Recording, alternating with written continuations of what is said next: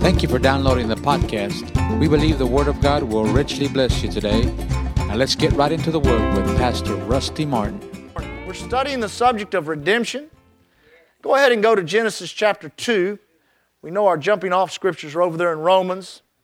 Wherefore, as by through one man's sin, death entered in. Because of that, death reigns in humanity. Not all, also, but also says in verse 15, Romans chapter 5, that not as the offense, so also is the free gift. Amen? What? What about the kids? They all need spankings before they go to kid current. go to kid current. Give them a hand clap as they go. I think about half the people were for the spankings. Amen? Hallelujah. What's that? I would do it next week. Glory to God. I done messed up one. Let's don't mess up two. Genesis chapter 2. Glory to God.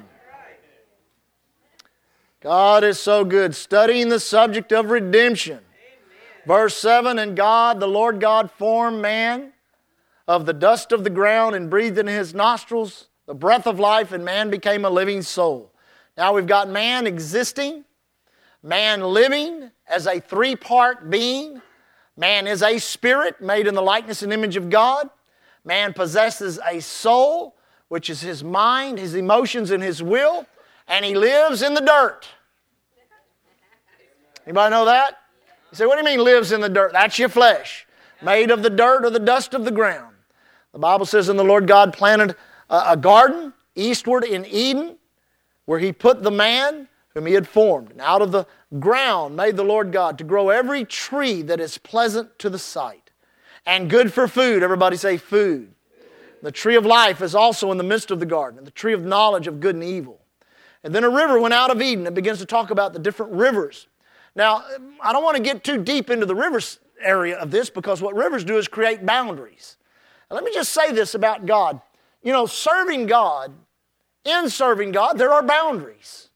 There are things you should do, there are things you should not do. But always remember this about the boundaries of God. The boundaries of God are there to protect you and to bless you. Let me say that again. The boundaries of God are there to protect you and to bless you. The same thing was true of the rivers that God had put in creation. One river there, he took Adam down and showed Adam what wealth was all about. Adam didn't know a chunk of gold from a, you know, just a regular old rock, but God showed him that this was gold, showed him that this was a diamond, this was a sapphire. Now, this is just a regular old rock. You can go and throw that in the water if you want to, but don't throw that one in the water. Amen? So he began to create boundaries for them, for the man. He put him in a garden. He had a place for him. Everybody said he had a place for him. God's got a place for every person. Amen. Then it says here in verse 15, and the Lord God took the man and put him in the garden, Garden of Eden, to dress it and to keep it. To dress it, actually, the Amplified says to guard it and to keep it. You ought to guard your Eden. I said you ought to guard your Eden. Wherever God puts you, that's what you guard. Amen. You guard your Eden. Then it says this, and the Lord God, now this is a strong word, the Lord God commanded the man commanded the man, saying, Of every tree of the garden thou mayest freely eat, but of the tree of the knowledge of good and evil thou shalt not eat. For in the day that thou eatest thereof, thou shalt surely die. Now that's a, that's a, that's a word we haven't seen yet in creation. So if I were Adam, I'd have put my hand up. Let me know what that means? I'm going to ask me a question. Lord, what does that mean to die? because up to that point they knew no death. So you've got to understand the word death as it relates to the human family. A lot of people do not understand the word death, but the way to understand the word death is to, whenever you hear the word death or dying, when it relates to the human family, take the word death out and put the word separation in. To the human family, the word death does not mean, let me say that again, it does not mean the cessation of life.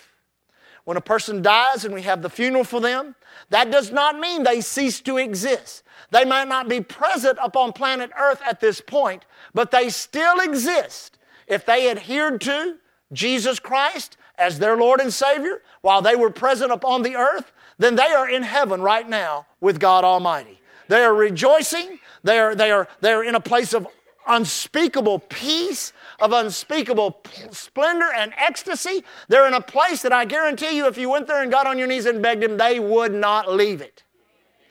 Now, other people that die outside of the grace that God has provided through salvation, God does not willingly send anybody to hell. But people go there because of their rejection of the Lord Jesus Christ. Literally, that is the unpardonable sin. The only sin that is unpardonable is the sin of the rejection of Jesus Christ as Lord and Savior. And God gives you a lifetime. He gives you a lifetime to get that right. So go ahead and get it right now. I guarantee you, now's the time to enter into eternal life. So understand that there are three different dimensions. Everybody say dimensions. Three different realities of death when it comes to the human existence. Today, number one is physical death. Most people, that's what they're afraid of. Most people, that, that's what they do not understand. But because of the other type of death, which is spiritual death, physical death happened.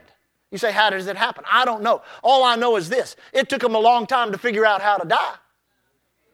A lot of them lived, how long did Methuselah live? Eight, 980 something Yeah, I mean, a long time he lived, but people say, well, they, God allowed them to live that long so they could replenish the earth. Then why did he destroy it in Noah's day? I mean, they became extremely wicked. They did not know how to die. It took them centuries to learn how to die. And the reason their physical body died or the reason their spirit became separated from their physical body. It was because of spiritual death. God was saying, if you eat of the tree that I'm telling you not to eat of, you will spiritually die. And in spiritually dying, all this other death stuff is going to enter in. So you've got physical death, which is the spirit being separated from the body. You see that over in James. The Bible says, as the spirit, as the body without the spirit is dead, so faith also without works is dead. Then you have spiritual death. Spiritual death is simply separation from God. In its simplest form, that's what it is. It is separation from God. Then you have the third type, the third type of death, and that is eternal death. Now listen, because of eternal death, that's why we have Island Church. That's why I'm a pastor. That's why you come. That's why you give money. That's why you work in the children's ministry, the youth ministry. That's why you sing on the praise team. That's why some of you go to the foreign mission field. That's why some of you go to the street outreach. That's why some of you go to the jail ministry. That's why some of you work in the different departments of the church, is because we, as God's children, we do not want anybody, anybody entering into eternal death or eternal separation from God. So when God said, In the day you eat thereof, you shall surely die, he wasn't just talking about rigor mortis. He was talking about literally a threefold curse coming upon humanity where that man would be spiritually separated from God and then death would run its course and his spirit would be separated from his body and then if he died outside of the grace of God in our dispensation or the covenant that the Jews had in the old dispensation they would go to a place of eternal separation from God whoa now, let me just say this, because I've said this at funerals and I get a bunch of strange looks from people, but I, I, I, I stick by my guns. God did not create us to die. Now, you say, well, how can you prove that? Well, how many hospitals do we have? And how, how you go to a hospital and somebody what they call codes their heart, man, they'll rush in, they'll rush doctors, they'll rush nurses, they'll rush drugs, they'll rush machines, they'll get every, they'll do everything they can do to get one more minute of life out of you. Why does humanity so fight physical death? It's because we were not created to die. And one day we will receive a glorified body. Our body will not age any longer, it will not wrinkle, it will not deteriorate. The aging process will cease to exist. Our bodies will literally be totally connected to our spirit man. And I guarantee you, because of that, we will live in a glorified body, forever connected to our Heavenly Father, forever and ever and ever, unable to die. But the bad news is, if, if you're on the other side of that and you die and go to the place of eternal separation from God, one day God will drag you up out of hell and give you a glorified body and send you back to hell to live forever tormented in that flame, in that place in which the Bible says the flame cannot be quenched. I'd serve God if I was you. You know why most people get saved? they don't want to burn. Amen. Well, i tell you, there's a whole lot more to serving God than, than that, but that's what death has done to humanity. Now, notice this another point. He told that to who? He told that to Adam. He told that to the man before the woman was created. Now, notice this. He said, And the Lord God said, It is not good that a man be alone. I will make him a helpmeet for him. Now, this is a good point for all you young men that are looking for a wife. Number one, let God make someone for you. You say, How do I do that? Well, you get out there and you start doing the will of God. God will give you a purpose in life, and I guarantee you, when you start doing it, God will bless you and bring the right one to you. Amen? And ladies, don't just look for some old fixer upper opportunity.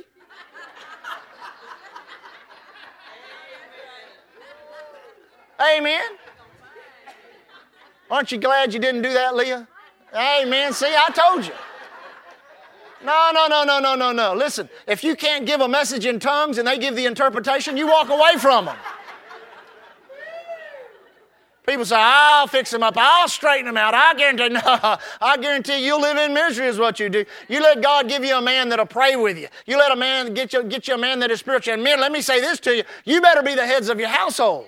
You better live in the order in which God has put into this earth, or you're going to have a messed up life, a messed up family, messed up kids, messed up dogs, messed up cats, and messed up everything else. I'll quit meddling and go back to teaching. Out of the ground, the Lord God formed every, every beast of the field, every fowl of the air, brought them unto Adam to see what he would call them. Whatsoever called every living creature was the name thereof. Adam gave names to all the cattle, to the fowl of the air, to every beast of the field. And Adam and for, but for Adam, there was not found a helpmeet for him. Now here's Adam just doing what God told him to do. God said, "Now I'm going to give you all these animals, man. I'm going to give you birds. I'm going to give you cattle. I'm going to give you." And so you name them. You say, "Why didn't God name them?" Because He gave the earth to Adam. I said He gave the earth to. Adam. So Adam standing there, he says, "Well, that's a bird." And then another comes. He says, "Well, that's a bird too. What are you going? To well, that's a parrot. That's a duck. That's a crane. Uh, that's an eagle. That's a sparrow. That's a hummingbird." You say, "Come on, you think Adam really did that?" No, I don't think Adam did that. I know he did that.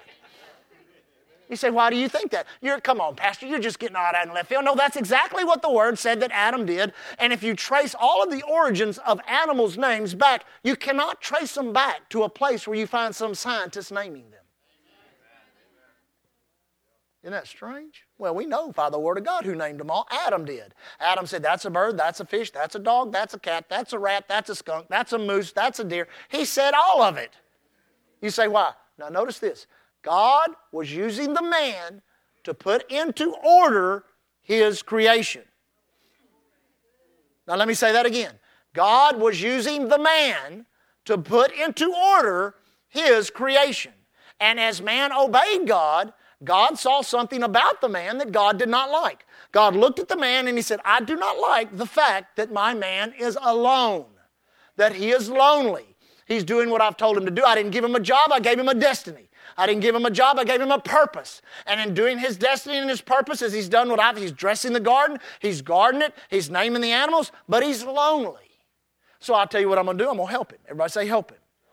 It says, And the Lord God caused a deep sleep to fall upon Adam, and he slept.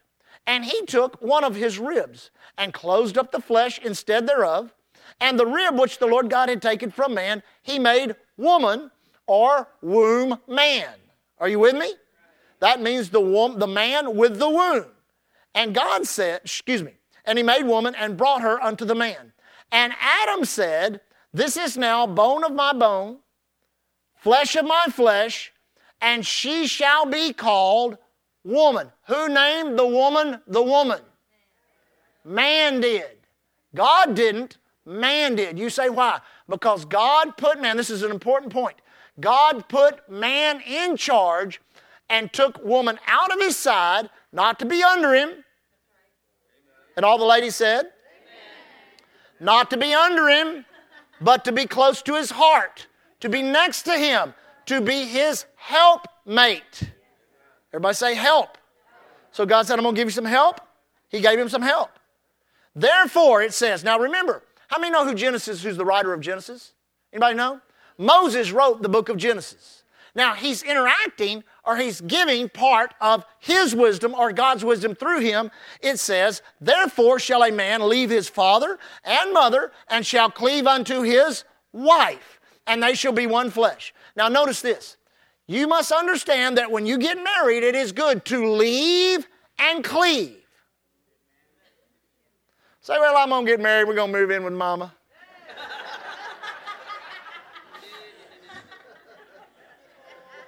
You'll find out you'll have double trouble. Amen. No, you learn to leave. You learn. I know there are extra, you know, extraordinary circumstances when people have to move in with their parents for a period of time. But don't you do it permanently. Don't you do it. Now, not, don't get me wrong. There are also times in which you bring your parents in in the later years of their life and they live with you. But I'm talking about people when they get married. It is time for you to leave the nest, little eagle, and fly away and cleave to your husband. Wives, you need a husband, not a daddy. Husbands, you need a wife, not a mama. Ooh, we can't get into that. I tell you, we, we'd, we'd heal 20 marriages in this place if we did that. Verse 25 says, And they were both naked. Now, let me say this God did not create a nudist colony. Are you with me? It says they were both naked and the man and his wife were not ashamed. There was no shame in them. We'll see in a little bit where there was shame in them because of their nakedness, but you've got to understand God clothes every being that He created from the inside out. Birds produce feathers, fish produce scales. Are you with me? I mean, the, the, the, the, even the elephant, you know, the skin, uh, uh, the rhinoceros, every animal is clothed from the inside out. That's why it looks funny when you dress up your weenie dog. and that's why they don't like it. We tried to put a Halloween costume on, costume on, on Daisy. She's our weenie dog. And she didn't like it. She didn't like You don't clothe me. God clothed me. That's, that was her attitude. God, God clothed me. You ain't going to clothe me. So she wouldn't dress up at Halloween. Amen? No. God clothed them. They were not running around like a bunch of people in a nudist colony. They were clothed with the glory of God from the inside out because their divine connection with God, they were clothed from the inside out. What does that look like, Pastor? I have no idea. They were both naked, and the man and his wife, they were not ashamed. Now, notice verse chapter 3, verse 1. It says, Now the serpent, everybody say the serpent was more subtle, more crafty than any of the living creatures or the beasts of the field which the Lord God hath made. Now notice this. And he said unto the woman, Yea, hath God said, Ye shall not eat of every, of every tree of the garden. And the woman said unto the serpent, We may eat of the fruit of the trees of the garden, but of the fruit of the tree which is in the midst of the garden, God hath said, Ye shall not eat it, neither shall you touch it, least ye die. Now, first of all, let's notice a couple of things here because I'm telling you, we got a tragedy fixing to happen right here. I'm telling you, we got something that you may not think it's much, but it has affected your life. Two men have affected every person that has ever lived upon, upon this planet. That is one, Adam, and then the last Adam, Jesus Christ. Are you with me? Now, notice, first of all, here's a serpent speaking. God did not put language in any other animal except his creation. He said, but don't the whales talk? No, they don't. They make sounds. They communicate, but they do not have a language. There is not a whale language or a bird language. All that birds can do, parakeets and parrots, they just mimic the sounds that they hear. But God has only put language in His creation. Are you with me? So here comes this snake. Now, let me tell you, this is an illegal act. So we begin to see the nature of the adversary of God. He is a criminal. He does not have the right to do it. There is a law against him doing it, but he does it anyway. Jesus talks about this in John chapter 10. Now, he comes to who? He comes to the woman, which he does very craftily. He usurps spiritual authority. You say, why? God put the man in charge. It was the man's responsibility to teach the woman the word, what God had said to him which is you're in the garden. I've given you all of these. Could you imagine the trees that must have been in that garden? Every fruit bearing, every flower bearing, every nut bearing tree that was in the garden. And then there was the tree of life. You could go sit under the tree of life and eat off it all day long. Then there was the tree of the knowledge of good and evil. See, the tree of the knowledge of good and evil, when it gets, when you eat of that tree, what it does is it gives you the choice of good and evil. You say God didn't want them to have the choice? No, that's why He put the tree in the garden so that they would have a choice whether to obey God or not to obey God. And if they eat of the tree, then what happens? The choices change. We'll touch on that more in a minute. Now, he usurps spiritual authority. He goes to the woman and says, What? Yea, hath God said. He engages her in a spiritual conversation. Now, let me say something. I'm the pastor here, so I'm going to say it, and I'm going to say it to help you and protect you. Not every spiritual conversation is a good one.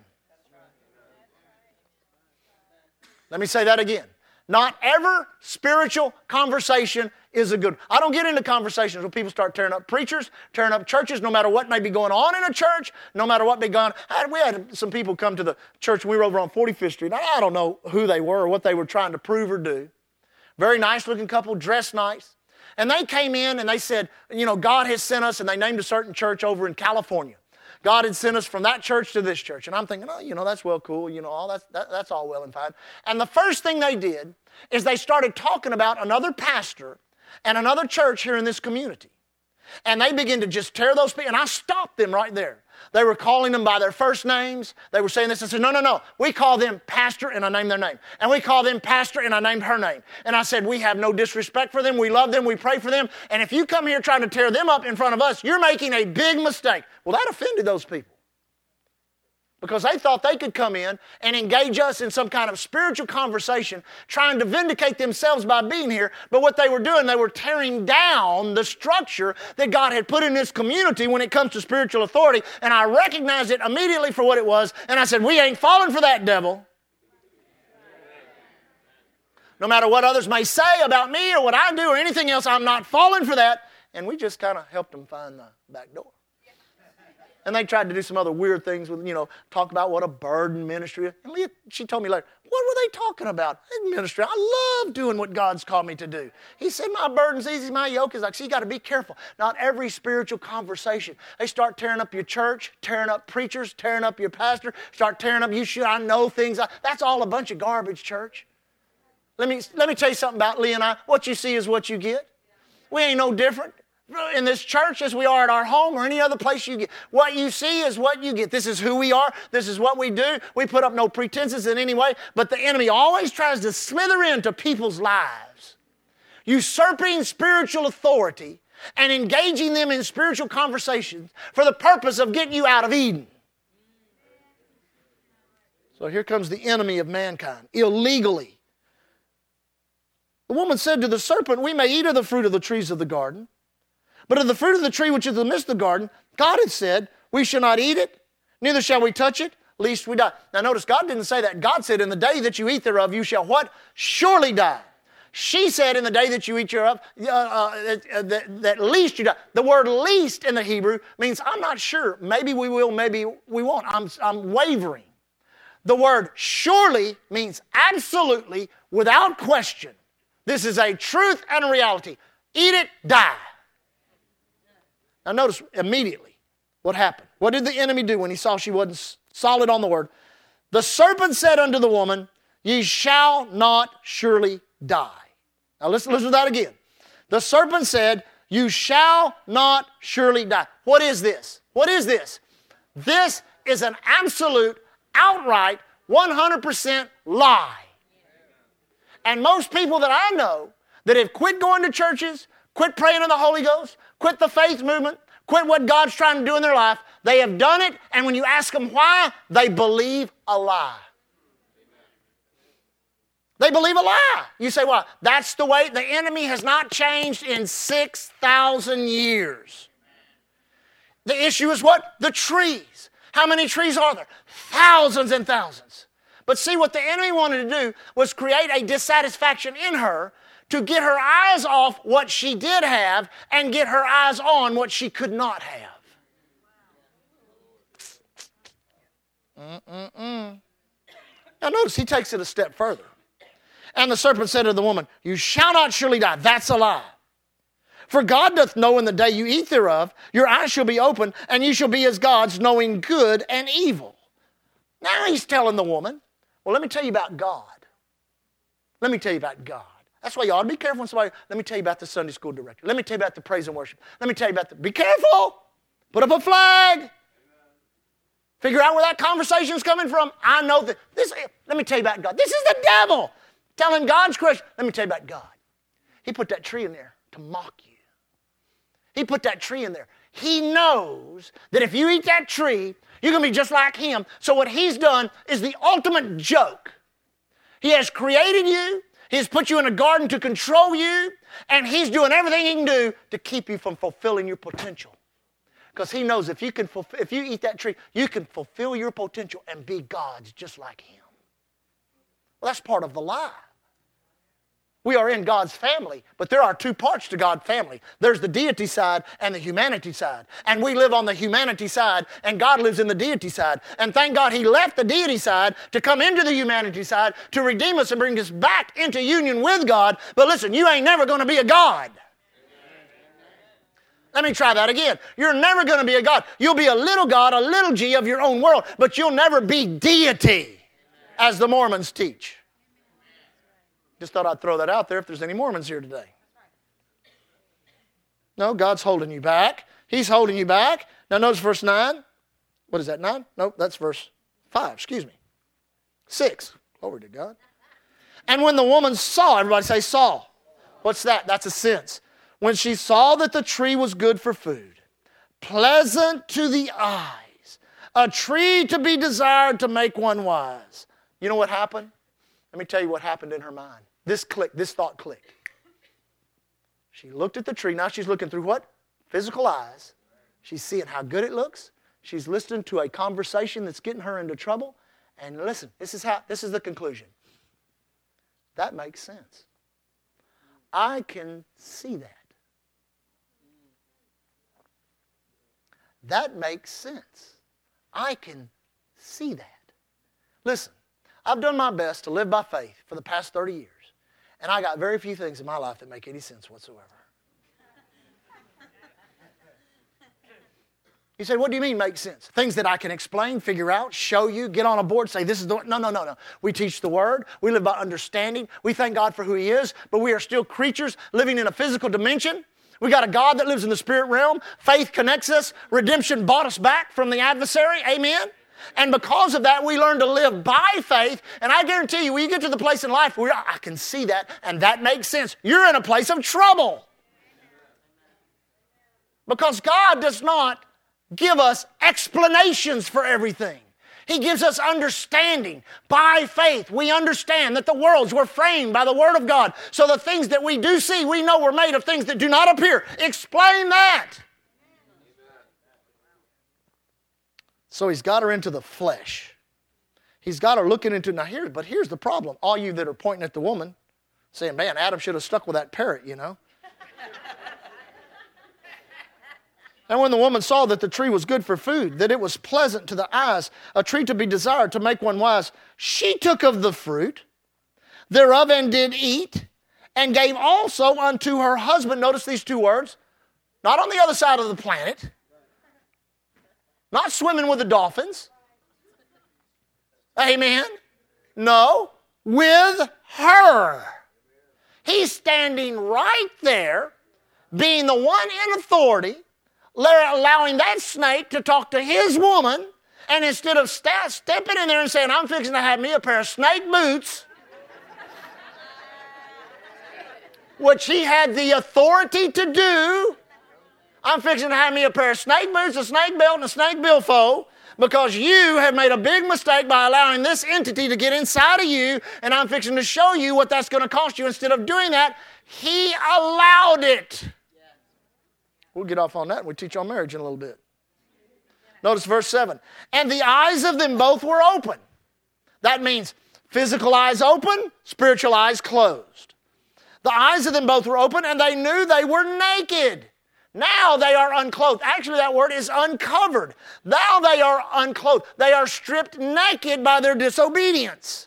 It says, and they sewed fig leaves together and made themselves aprons. What did they do? They went into creation. They stepped away from the Creator who clothed them with His glory and went into creation and did something for themselves. Now we got selfishness entered in instead of waiting for God to come down? Because God later had to do what? He had to produce a sacrifice to clothe them. He had to kill one of those precious pets, one of those animals that Adam had named. Had to slaughter one of them and take their skin, blood-stained skin, put it on them. Had to cover them with a sacrifice, sacrificing the life of an animal so that they might be covered. Well, I tell you. And now, now notice this, verse 8. And they heard the voice of the Lord God walking in the garden in the cool of the day. Now, that means humanity, even in its fallen state, could still hear the voice of God. But now notice this. And Adam and his wife hid themselves from the presence of the Lord amongst the trees of the garden. And the Lord God called unto Adam and said unto him, where art thou? Could you imagine this? How God must have felt when I don't know how many, if it was a week, a month, a year, or thousands of years, that God would come down and commune with His creation. And as soon as He would appear, there they would be. There's our Father. Oh, our loving God. And there they And then He comes down one day and they're not there.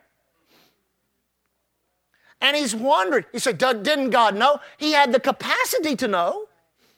He could know if he had wanted to, but he gave the dominion of the earth to man. He wasn't checking up on man. He was come down to commune with man, and he shows up to commune, and man's not there. They're doing what? The same thing man does today hides themselves from the presence of God. Thank God you got saved and you're not hiding yourself from the presence of God. But there are people all over this island, all over Galveston County, La Marque, Texas City, and when it comes to Sunday morning hour, they hide themselves from the presence of God. Listen, you weren't looking for God when He found you, He was looking for you. He found you, redeemed you, saved you, purchased you with His own blood. So here's God. He's looking for His creation. Where are you guys at? Where are they at? Now notice this Adam speaking. Verse 10, He said, I heard thy voice, thy voice in the garden. Now notice this. And I was afraid because I was naked and I hid myself. Now, first of all, where does this word afraid come from? God did not create them to be afraid of Him. But they're hiding from Him, not because of who He is, they're hiding from Him because of what they've done. And because of what they've done, now they're afraid. Where did that come from? Where did fear come from? A transference. Everybody say a transference. That's what happened in the fall of man. Adam and the woman were the master copy. We just talked about our tape series on the name of Jesus. If you were to take it home and listen to it and it was skipping and scratching and all this, you'd bring it back. And we would check the master copy. Because we know if the master copy was flawed, then every copy after that would be flawed also. So instead of trying to fix all these little copies, we would fix the master copy and begin to reproduce again. The first Adam and the woman are the master copy. Now they're flawed. Listen, how many cre- got any created beings in here? Anybody anybody created? None of us are created. We're procreated. You say, what do you mean? All of us have a mom, all of us have a dad, and all of us have a belly button. Amen. No, we got on the copy machine. The master copy of the human race is Adam. Into Adam's family came what? Everything that is wrong with Lucifer fear, hate, prejudice, sickness, disease, war, poverty, lack. You name the problem, and it came right out of Lucifer into humanity.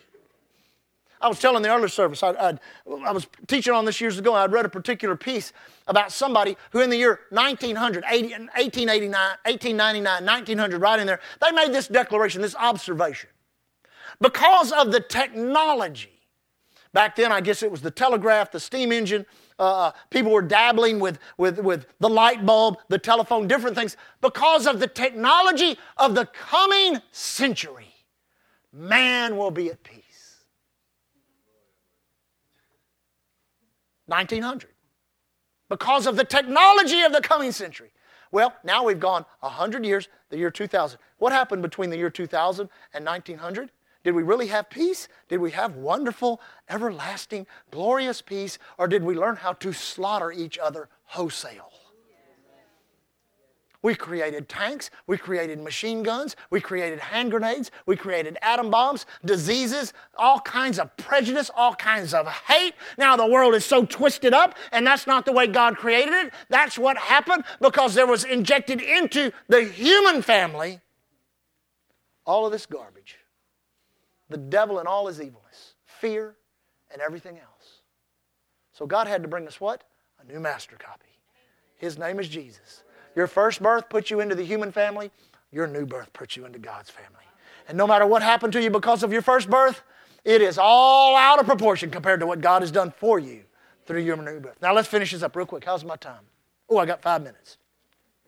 Now notice what it says. He said, I heard thy voice in the garden and I was afraid because I was uncovered and I hid myself. He said, Who told thee thou wast naked? Hast thou eaten of the tree whereof I commanded thee thou shouldest not eat? And the man said, Oh, thank God for these men. Boy, they're mighty. The woman whom thou givest to be with me, she gave me of the tree and I did eat. Oh, these heroes, amen? No, what happened? The same thing we see today blame. Blame. Ain't my fault. Ain't my fault. It's who I am. I was born a man. I was born a woman. I was born white. I was born black. I was born Hispanic. I'm telling you, I was born. It's everybody else's fault. I hadn't had the education. I don't have the money. Everyone just blame, blame, blame, blame. We've become a nation of what? Victims. Victim mentality reigns in America today. And I guarantee you, they paraded across every talk show, every this, every that, you're this. And I guarantee you, if you search long enough, you will find someplace to hook up with victim mentality. Blaming. Now, notice the blame, though. Notice the blame. It's the woman, so automatically we think man's blaming the woman. It's the woman, but notice this, that you gave me.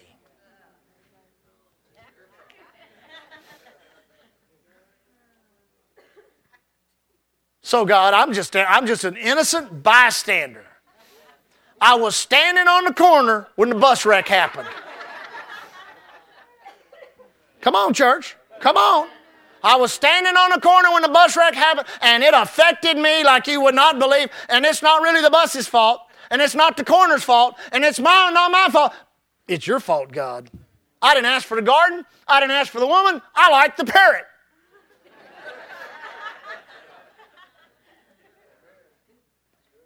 Man does the same thing today. Out of all of this, we have what Paul shows us in the book of Romans man's condition. Everybody say, man's condition in Adam. Now go there real quick. Go there real quick. Romans chapter 3. Now look at this. This is amazing. Romans chapter 3.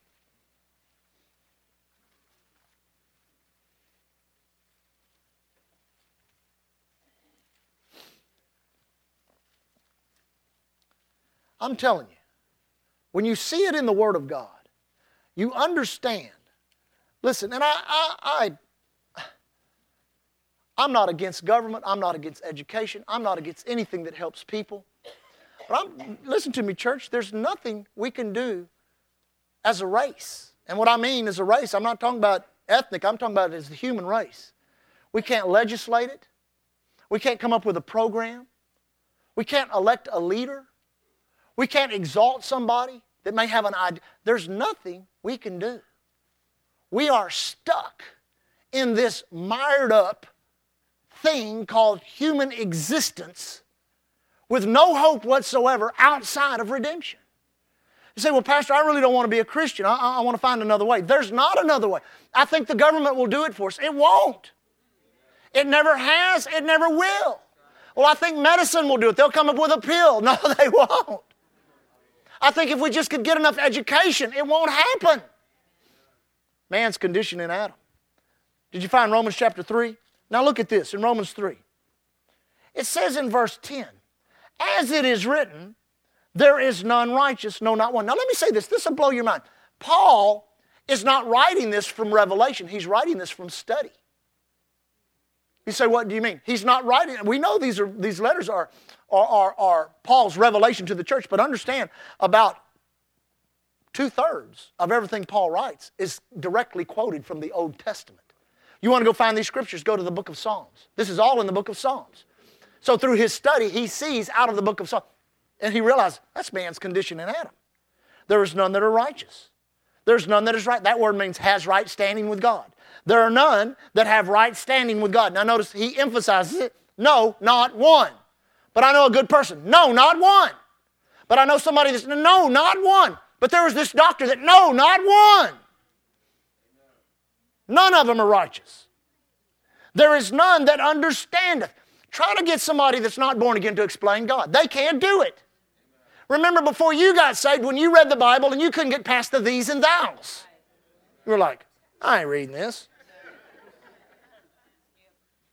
There is none that seeketh after God. Listen, the world out there is not seeking after God.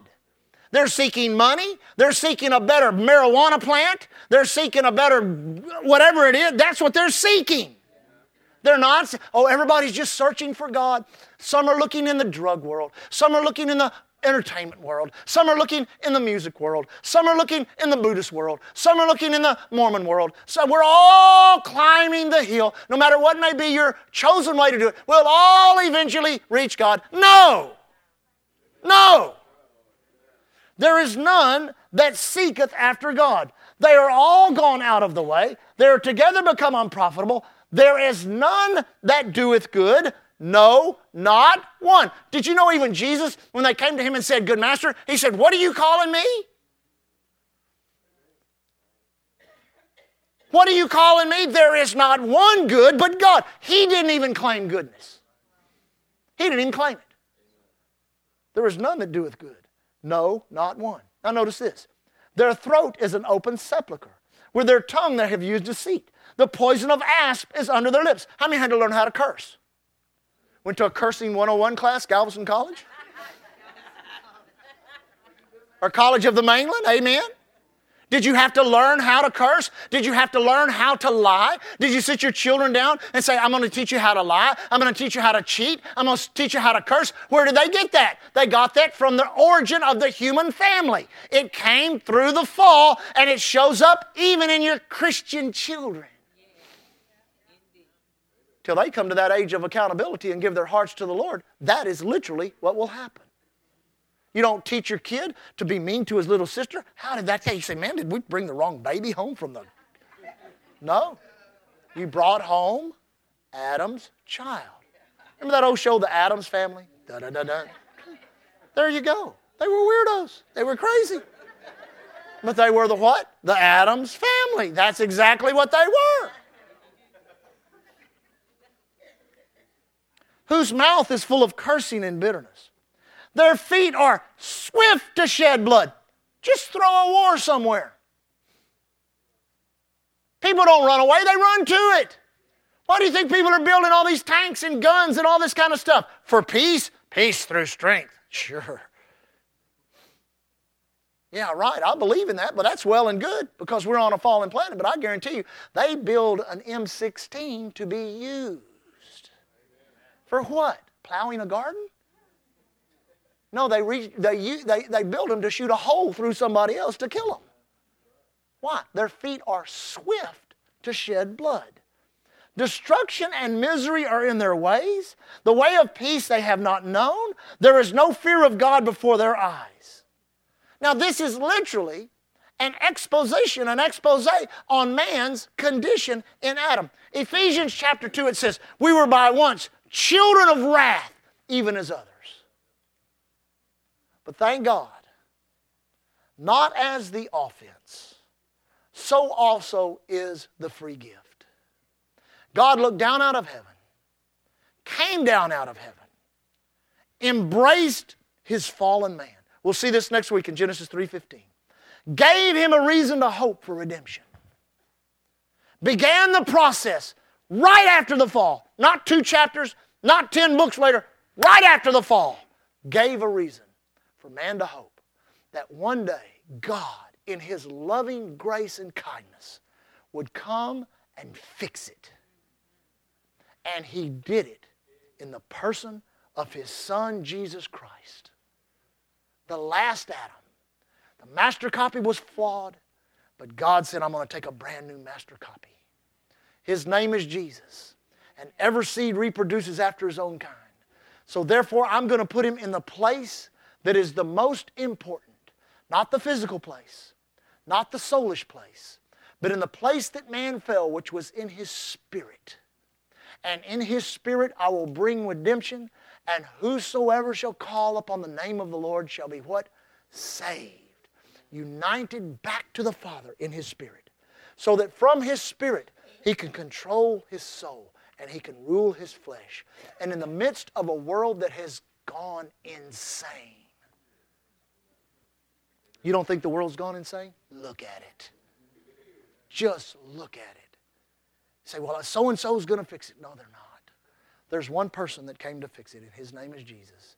And it won't be fixed till he comes back after that seven year tribulation. He will come back and he will fix it totally. But it can be fixed for you today if you will make a decision to make Jesus the Lord of your life, to learn to live by the Spirit and not by the soul and by the flesh, to enter into that place where redemption is the most relevant, which is the spirit realm, and learn to live for God, love God, love and touch others. I guarantee you, this existence at this time in your life can be your Eden. God created a garden and put man in the garden, and man blew it. So God took the garden and reduced it down to redemption. Now the garden is back, but it's on the inside. And we use our faith and the years that we have been given here on the earth to bring what God has put on the inside to the outside so that it affects everything around us. For God so loved the world that he gave his only begotten Son, that whosoever believes on him should not perish, but have eternal or everlasting life. God fixed it, but you have to accept it in order to benefit from it. Amen? Amen? Praise God. Brother Frank, if you will, go to the keyboard. Lift your hands up and thank God. Thank God that the effects of the fall are broken over your life. Thank God you've been redeemed not by corruptible things, but by, by that which is incorruptible. The blood of Jesus Christ Himself has redeemed you, brought you salvation. Yeah, you may be having problems with your mind and your flesh, but the good news is you've been redeemed by faith redeemed by the blood of Jesus. Because of that, you can renew your mind, present your body, and learn to live an overcoming life. Father, we thank you for that. We bless you this morning. We thank you for what you've done for us in Christ. We do not take it lightly. We do not take it lightly. In Jesus' name. Never head bowed, ever eye closed. Put your hands down for just a moment. Let me ask you a question Are you living right? Or are you doing right? You say, is it a question of obedience? Only when it comes to one thing. Have you obeyed what the Word said? In obeying what the Word says, by believing in your heart and confessing with your mouth if you've never been saved, or by just getting right with God. If you've been saved and you're not living right and doing right, take an opportunity, take an occasion to get right with God and make it a serious decision on your part where you say, I'm not going to live like the devil anymore. I'm not going to be under the sway of my flesh and my mind. I'm going to learn to live by my spirit where God exists. So if you're here today, you say, Pastor, I'm not, I, I need to be right with God. Please, pr- please pray with me, Pastor. If that's you, lift your hand up high. While nobody's looking around, nobody at, at all looking around. I see one hand, another hand. You can put it down. Once you've raised it, you can put it down. I know what it's like to be away from God, to live under the sway of my flesh and my mind to know that I was away from God. I see the other hand, you can put it down. The things in my life, the hate, the prejudice, the insecurity, the addictions, just, just dominated me and controlled me. And I knew there was a better way. I knew there was a better way. I'd been raised in the better way.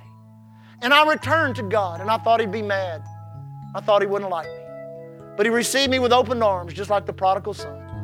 And he made everything right again. I see that other hand. You can put it down. He made everything right again. And I hadn't lived the past 29, 30 years without a struggle. There's been some struggles. There's been some fights. There's been some having to stand on the Word of God and just gut it out in the faith. But I guarantee you, God has always showed up in His mercy for me. And He'll do it for you. He'll show up in His mercy for you if you'll just get right with God. Get right with Him. So, one more time as I look around, if you've lifted your hand, you don't have to lift it a second time. But if God's dealing with your heart, let me say this there's not a person in this house that will point a finger at you. There's not one ounce, not one dram of judgment in this house. There's only mercy. We know what it's like to be undone, away from God, to be addicted, afflicted, tormented. We know what it's like. But we know what it's like to come down to the altar and to get right with God and to have God cleanse us and to take off with that reality of a new day, a new hour, being a new creature, and knowing that God loves us. So if you've not lifted your hand, one more time, let me look around. Say, Pastor, that's me. I need to get right with God. If you've not lifted your hand, lift your hand right now. Anybody else? Anybody else? Thank you, Jesus. Everybody, look this way. We want you to know everyone that lifted your hand, I want you to come up, pray with me right now. The audience is going to help you. They're going to stand, they're going to give you a big hand clap. Don't be ashamed. Don't be afraid. We're encouraging you. Come down here. Get right with God. Do it, and God will bless you. Thank you for joining us today. We trust you enjoyed the podcast. We extend an invitation to you to come join us in one of our services Sunday morning, 1045, Tuesday prayer, 730, Thursday evening, midweek service, 730. We are located 2411 69th Street, Galveston, Texas. See you there.